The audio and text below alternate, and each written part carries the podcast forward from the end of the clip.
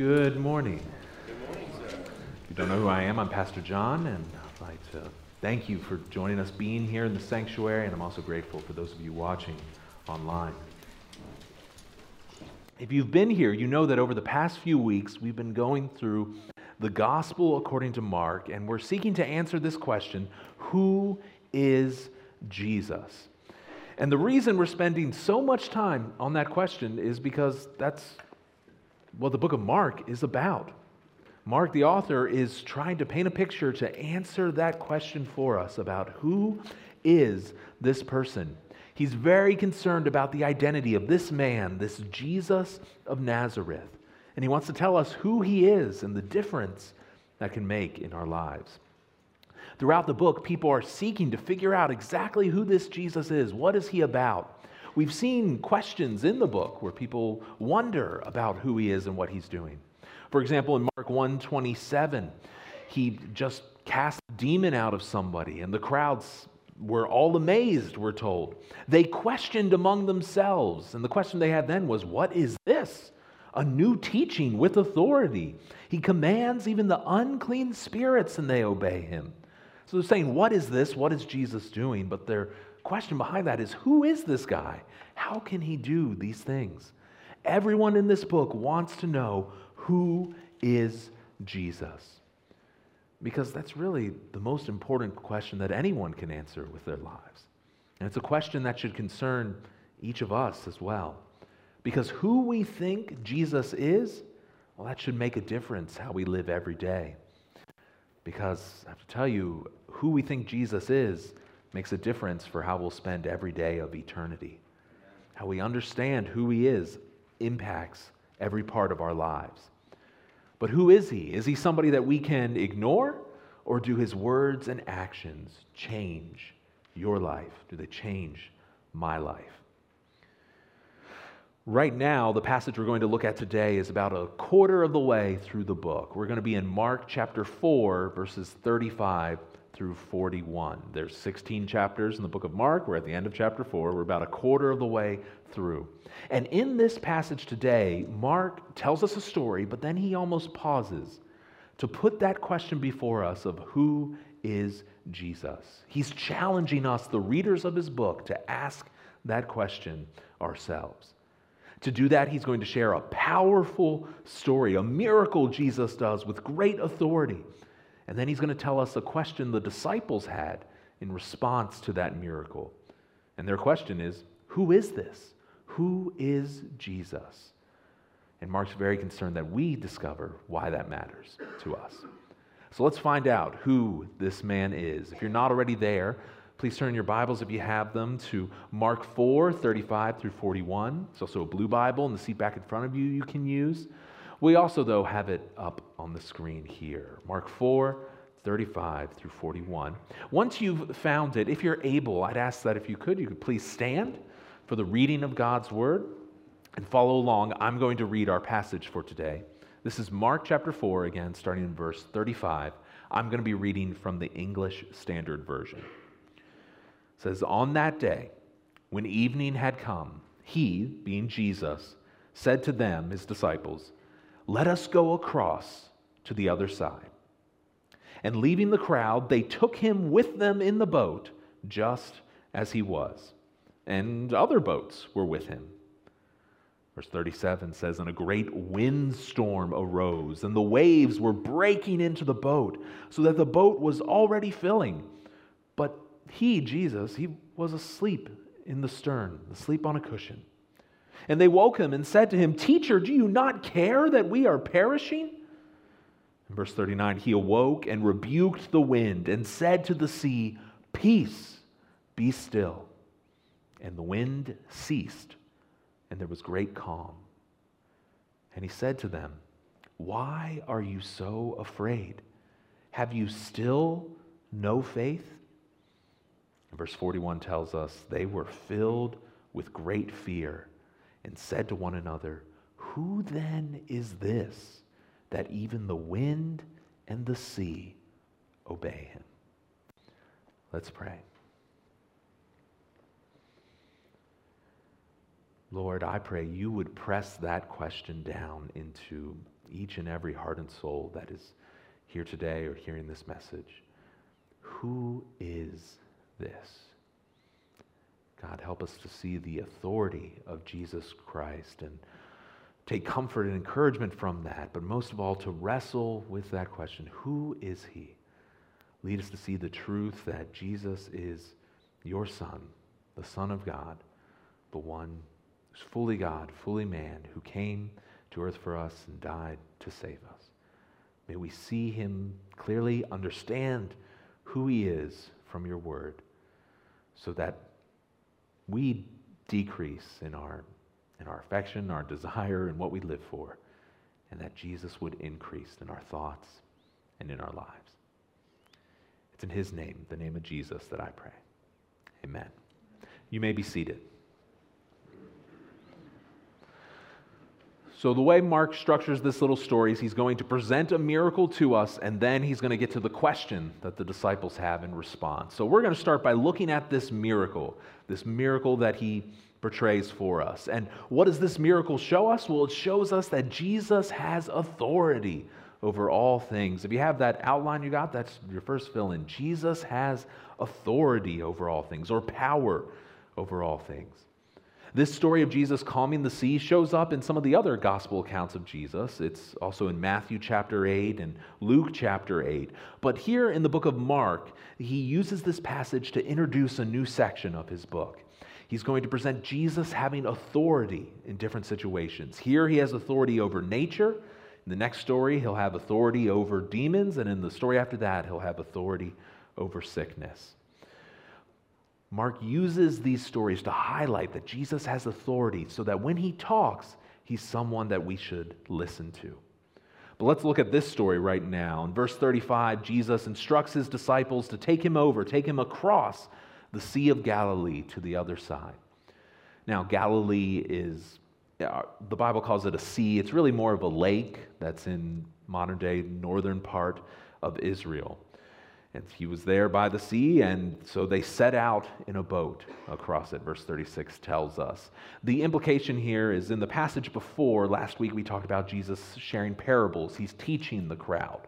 And so the thought is maybe he was standing in the boat to teach the crowd. And so in this verse, he sits down, he says, Okay, let's go, let's head out.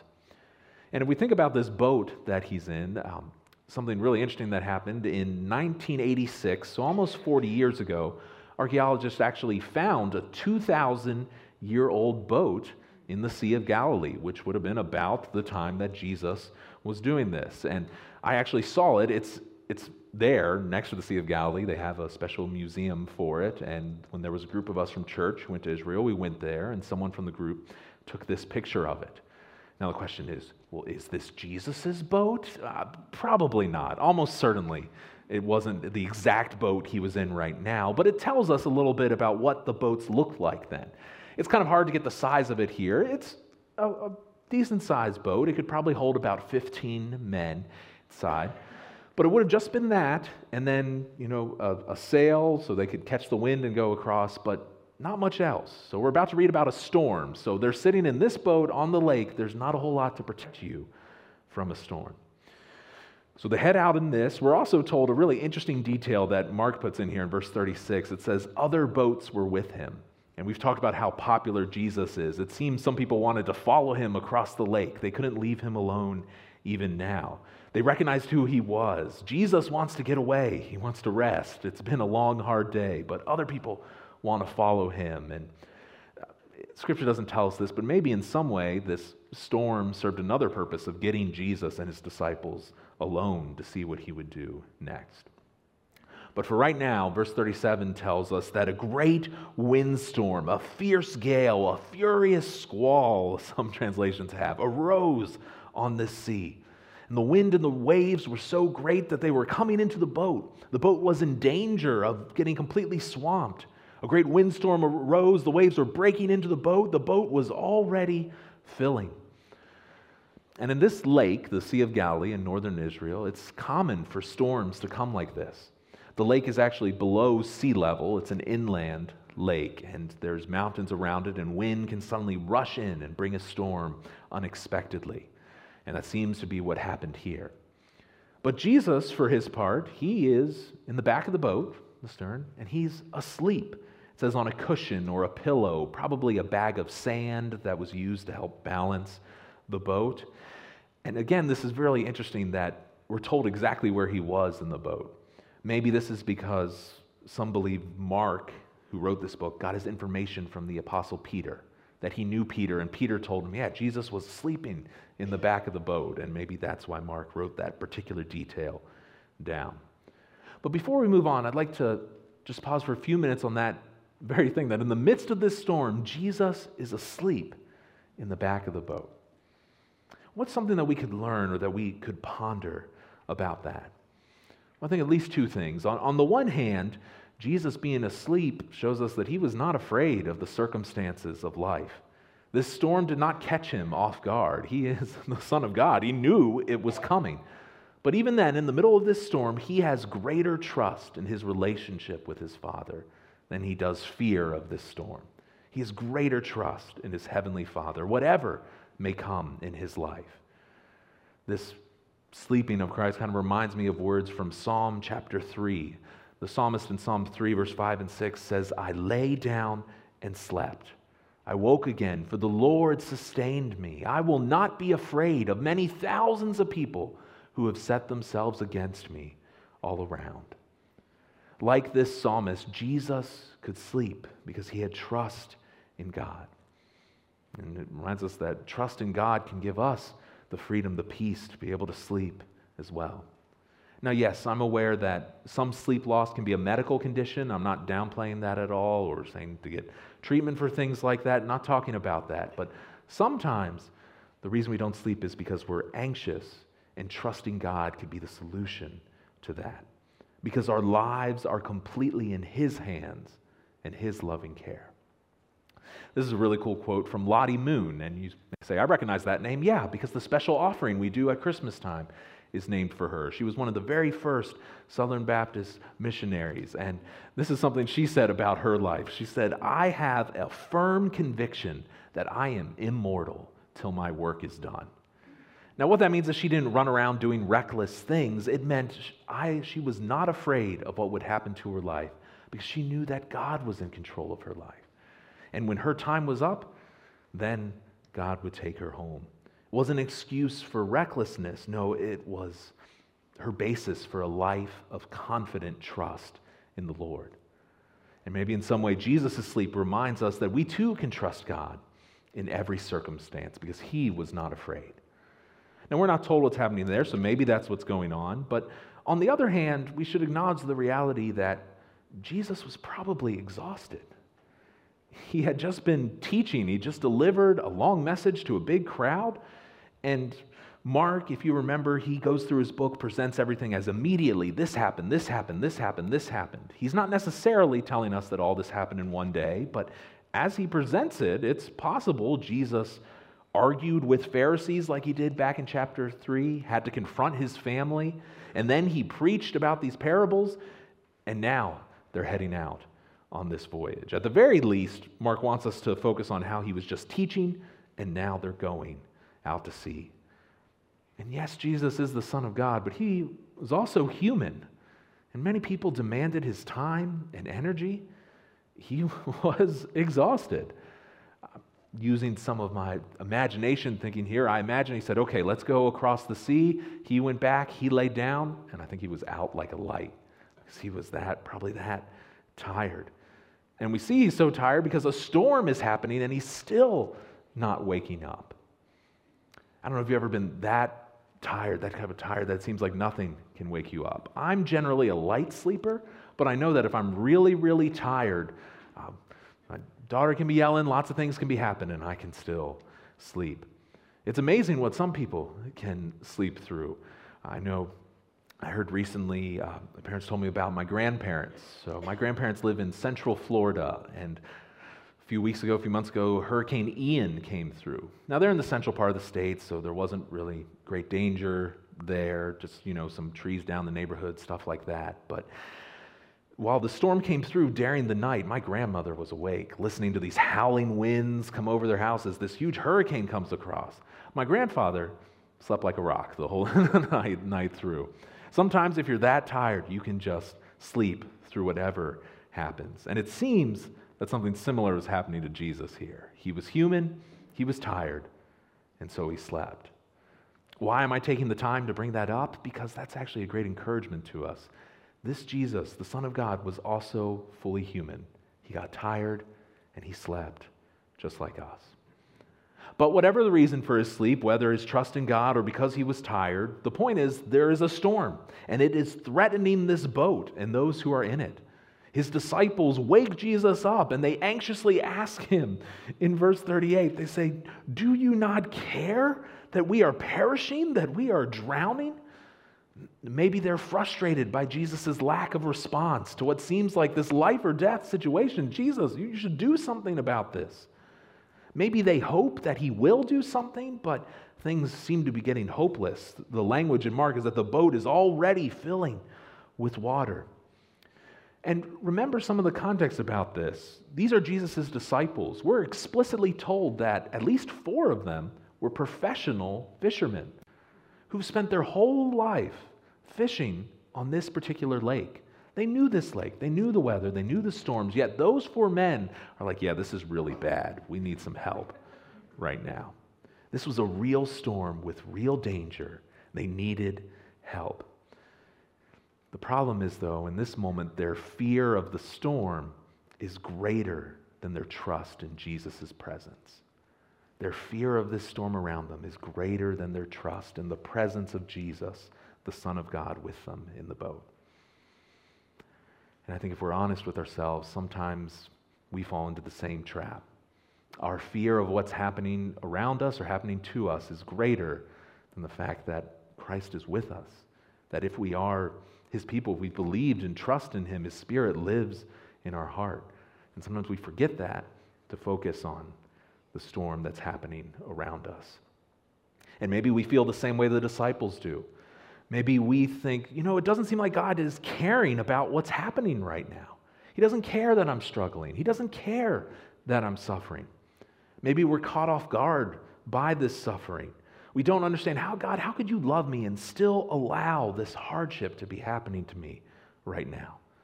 Maybe, like the disciples, we angrily tell him, Why don't you do something now, God? But all the while, we miss the reality that he is in control and He knows everything that happens to us at every moment. I think the British pastor Charles Spurgeon has some good reflections for us, challenges. He says, Do you think that Christ came from heaven to earth to save you and that now He's indifferent about you, that now He doesn't care? He asks, Do you think that He lived here for 30 years of toil and weariness for your redemption, your salvation, and now He's going to cast you away? Do you think that he bore all the wrath of God on your behalf and now thinks that your salvation is such a trifling thing that he cares not whether you perish or not? Well, the obvious answer is no. No, no, he doesn't do that. Of course not. It doesn't make any sense for Jesus to do all that for us and now be like, yeah, I'm, I'm done with you now. No, he doesn't do that. He sees us when we suffer. He sees when our loved ones suffer. He knows and He acts according to His timing and according to His will. That pain you've been wrestling with, He knows about that. That loved one who you've seen struggling or suffering so much, He sees them. That crisis you're dealing with at work or that challenge at home, maybe that overwhelming test or assignment you have if you're in school, Jesus is right there with his people, suffering with them and ready to act for his glory. So, whether what you're wrestling with is a difficult relationship or a challenging circumstance, may this passage remind you that Jesus knows and cares, even if in this moment you feel all alone. And our text tells us that in his timing, he will act. In verse 39, Jesus wakes up, he gets up, and he speaks a word of rebuke to the wind. He says, Peace, hush, quiet, silence, be still. And what happens? The wind immediately ceased. The storm immediately died down, and our text says there was a great, a complete, and perfect calm. It's almost hard to imagine this sight. This storm is going on that's so bad that the professionals are saying this is not going to end well for us. Jesus says, Peace, be still. And immediately the lake is completely quiet. It would have been almost an eerie silence, I bet, with all the noise of the storm and then followed by nothing but still water. Because the whole time, Jesus was in complete control of the situation. Because he has the power, the authority, we could use the word sovereignty over everything on this planet. Yes, he slept in the boat because he was tired and he was a man. But when he woke up, he woke up as God, the one who rules over all creation and has authority over all creation. Because after all, he was with his heavenly Father. He created the whole world with a word and he controls it by the same power. In the book of Colossians, the author is talking about Jesus and says, By him all things were created, in heaven and on earth, visible and invisible whether thrones or dominions or rulers or authorities, all things were created through him and for him. He, Jesus, is before all things. In him, all things hold together. Our passage just shows us a picture, a taste of that glory, of that power. It also kind of has some echoes about how God's power shows up in the Old Testament. For example, in Psalm 107, it talks about some men who are on a boat and a storm comes up. And look what it says it says, They cried to the Lord in their trouble. He delivered them from their distress. He made the storm be still, and the waves of the sea were hushed. And then they were glad that the waters were quiet, and He brought them to their desired haven. I mean, that's almost exactly what happens here in our passage. In many ways, Jesus is fulfilling that scripture right here for his disciples. They call out to him, and he makes the storm be still and the waves hush. And how does he have the ability to do that? Because he has authority over the wind and the sea, over everything. Another psalm, Psalm 89, says, You rule the raging of the sea. When its waves rise, you still them. Okay, Pastor, but, but so what? Jesus has this power and authority. What in the world am I supposed to do in response to that? Yeah, he's, he's Jesus, he can do this, but what about me? What do I do? Well, our response should be to have faith in Jesus, to have faith in Jesus, to trust that he has the authority and the power to help us, to have faith in him. After all, Jesus asked his disciples in verse 40, he says to them, Why are you so afraid? Why are you so fearful? Have you still no faith? Have you still no faith? Jesus is trying to teach them the truth in the words of the scholar Hans Bayer. The antidote to fear is faith. If our sickness is fear, the medicine is faith in this moment, when the storm is going on, the disciples chose human fear rather than faith. Yes, they turned to Jesus. They said, Jesus, we need your help. But they needed to learn to do so while trusting that he is in control. Jesus sees this failure, that they're concerned, they're more about fear in this moment, they're not trusting in him, but he doesn't abandon them. Instead, in, the, in his mercy, in his pity, he takes this moment to remind them of truth. Why are you afraid? Your problem is you don't have faith. He didn't walk away from them, but out of his great love, he challenged them to have greater faith in him. That's his instruction for all of God's people to have faith and trust in Jesus, the one who can calm our fears and give us his peace. Because as those waves became peaceful, and quiet. So Jesus would say in John 14, Peace I leave with you, my peace I give to you. Not as the world gives, do I give to you. Not this temporary peace, but let not your hearts be troubled, neither let them be afraid. He gives peace. We do not have to be afraid.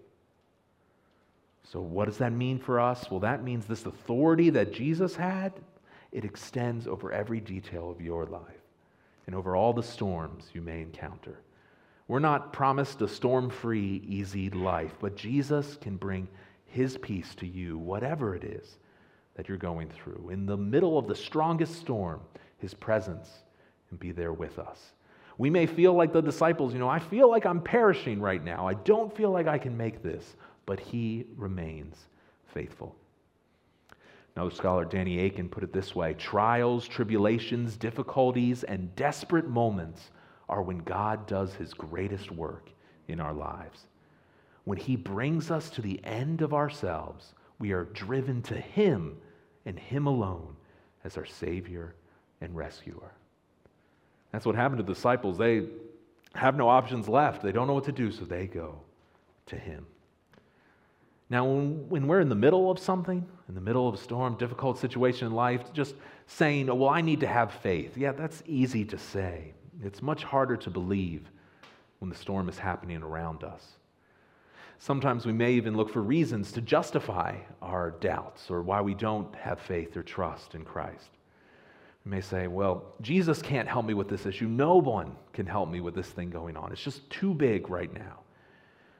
I, I can't solve this issue. I can't make it through this health crisis. I can't deal with this person. Jesus didn't have to deal with this situation that I'm dealing with right now. I understand why you may feel that way. I know I've had thoughts like that sometimes, but that's, if I, be, if I may be so blunt, that, that's really an arrogant thought to have. Jesus didn't deal with this same thing. Because the truth is, the one who calmed the storms, he can bring peace to your hearts. He can bring calm to your lives. And even if he didn't experience the particular challenge you're going through in this moment, he knows all human temptations. Maybe it's a sin issue that you wrestle with. I know this thing is wrong, but I just can't get out of it. Well, his word says in Romans 6:14 that sin will have no dominion over you. You are not under the law, but under grace. You do not have to be permanently trapped by that sin. Jesus' power, his authority can free you from the guilt and power of sin. You can trust him. You can let that storm carry you to Jesus Christ. Another pastor, J.C. Ryle, put it this way What though our relations, our family oppose us? What though our neighbors laugh us to scorn? What though our place, our situation, our circumstance be hard? What though our temptations to sin be great? This is his conclusion. It is all nothing if Christ is on our side and we are in the ship with him. If he's there, then the rest in his sight and ultimately doesn't matter. Yes, it may be hard, but in that moment we can have faith in Jesus and in who he says he is. And if we're a believer in Jesus, if we've turned to him, trusted in him, then we know who he is. We know what he can do. We've looked at things like this before. And what we should remember is that only he can produce the great calm in our hearts and our lives. So, what do we do? Well, we can be honest with him. We can say, God, I'm, I'm going through this thing, this circumstance, or I'm dealing with, with this issue, and I got to be honest, God, I, I don't think like I can make it through this. I feel like I'm perishing. Maybe if it's a health issue, maybe, maybe literally, but more, God, I just don't think emotionally I can make it through this moment right now. God, I really just don't think it's going to work. But I know what your word says. I know that you have authority and power over all things. So, God, help me to have faith in you in this moment until you bring me to the other side. Help me to trust in you. And the reason we can trust in Jesus is because of who he is. And that's why the very last verse of our passage moves away from looking at the miracle itself to the question who is Jesus? The question we're focusing on on this whole series. And I know I spent time talking about that because there's so much that we can learn from, be encouraged by this miracle. But let me be clear this, this last verse, this is the main point of this story. We have to grasp this and start here. Because Jesus, yes, He will help us through the storms of life, He can bring us comfort, when we're through those challenging times, but He can only do that because of who He is. And if we do not know who He is, then we won't trust in Him. We won't trust in His authority. We will not depend on Him. So look at verse 41. The disciples, when they see what Jesus has done, they are filled with great fear. They're terrified, exceedingly fearful. Mark actually uses the, the, the word, the, the concept of great, several times in this passage. He talks about that there's a great storm that came. Then Jesus spoke, and there was a great calm. And the disciples are then left with great fear. Except this time they're actually afraid of the right thing. Before they were afraid of the storm, but now they marvel at their master. He made a storm stop completely just with his words. What else could he do? Again, using some imagination, they were probably staring at him with open mouths. And they were afraid because it's human nature to be afraid of people we don't understand. That doesn't make it right, but it is human nature. If we don't understand someone, we're afraid of them. And in this moment, they did not understand Jesus. And they are in awe and fear of his holiness, his righteousness, his power. And so now they ask each other the right question. Not, do you not care that we are perishing? That's the wrong question. The right question is, who then is this? Who can compel the wind and the sea to obey him? Who is this man that we're following? Who is he really? Who can he be? Mark just lets that sit here. He just leaves that question, then he moves on to the next because he's telling a whole story. We're not just supposed to read it in these little chunks like we talk about on Sunday morning, but we're supposed to read through the book altogether. So he'll go on to explore that more, but the implication he's leaving us pretty clearly is that this man, Jesus, is God. The disciples are starting to put together this person I know, this person I talk to every day, this man is the Lord of the universe. And that's the point Mark has been trying to get us to grasp. He's been saying it from the very beginning of the book. The very first verse, he says, This is the beginning of the gospel, the good news of Jesus Christ, the Son of God.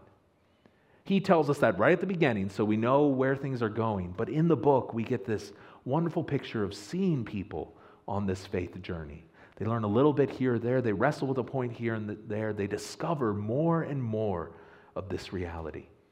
And it, we'll see it more and more through this book, more people connecting the dots. You know, maybe, maybe this Jesus really is the Son of God.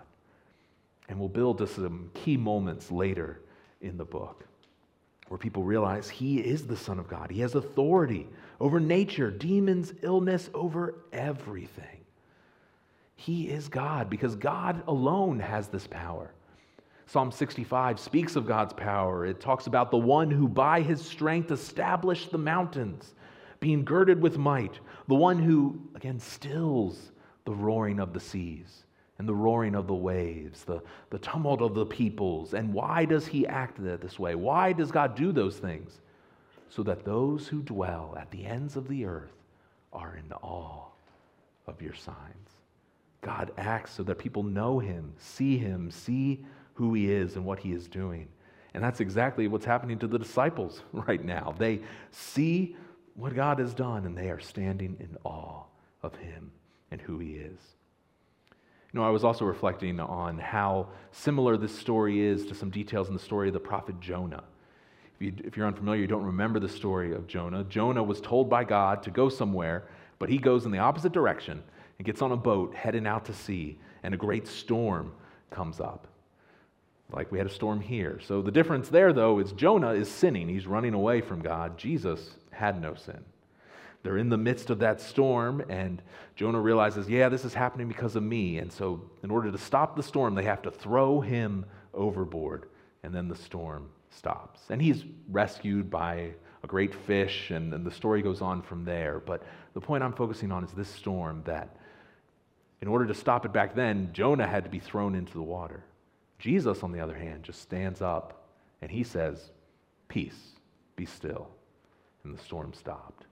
He could stop it by his words. the conclusion we're left with is that this man, Jesus Christ, through this miracle, he must be God. At this point, his disciples weren't quite ready to grasp that reality. Maybe you're not quite there, but they're getting there, and I hope you are too. And we're going to go along with them through the rest of their faith journey in the Gospel of Mark. But before we wrap up, we need to ask ourselves this question as well Who is this? Who is Jesus? And what difference does that make?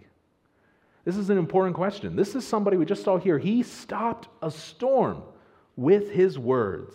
This isn't a curious story like, oh, it's interesting that this story in the Bible, Jesus says something, waves stop. Okay, no, this is somebody who seems to have the power to tell the weather what to do.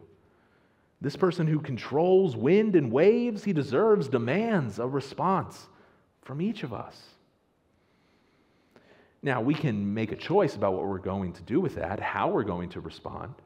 We could choose to say, okay, I see that, but I'm going to ignore it. That really, yeah, that's interesting, doesn't really do anything for me or my life. Maybe you can doubt it, say, you know, I don't think the story is true, I don't think it's relevant to me. And you have the freedom to make that choice, but if I may, let me just ask you a question to think about. If you make the choice to ignore this Jesus, then you are choosing to ignore someone who controls all of nature. Is that a wise decision to make? To ignore someone who can control everything you see around you? What do you think he's going to do in response if you ignore what he's given to us, if you ignore how he's presented himself to you? especially because you sin and you rebel against his rule. And God's word tells us that he brings judgment against sin and rebellion. He brings judgment on all who reject his power and his authority. So you can make that choice, but I think there's a better response you could have, which is to have faith in Jesus. And yes, that's the same response from the first point, but it's that important, having faith in Christ. And here, though, I'm more emphasizing less trusting Him that He can help us and more trusting Him to save you from your sin, your rebellion against God. You can be restored to the one who controls all nature, the one who can bring eternal salvation. You can have a hope through, for eternity through Him. Romans 5:1 speaks about the peace he brings. It says, "Therefore, since we've been justified, made right with God by faith, we then have peace a restored relationship with God through Jesus Christ our Lord. So, if you do not know Jesus, the response this passage calls for is for you to turn from sin and to trust fully in Him. Because if you do that, He will use His power and authority to preserve you through the storms of life according to His purposes. But more importantly than that, you will know Jesus, the Son of God the one who alone is worthy of praise, honor, and worship. I pray that you will seek him and ask someone how you can know him today.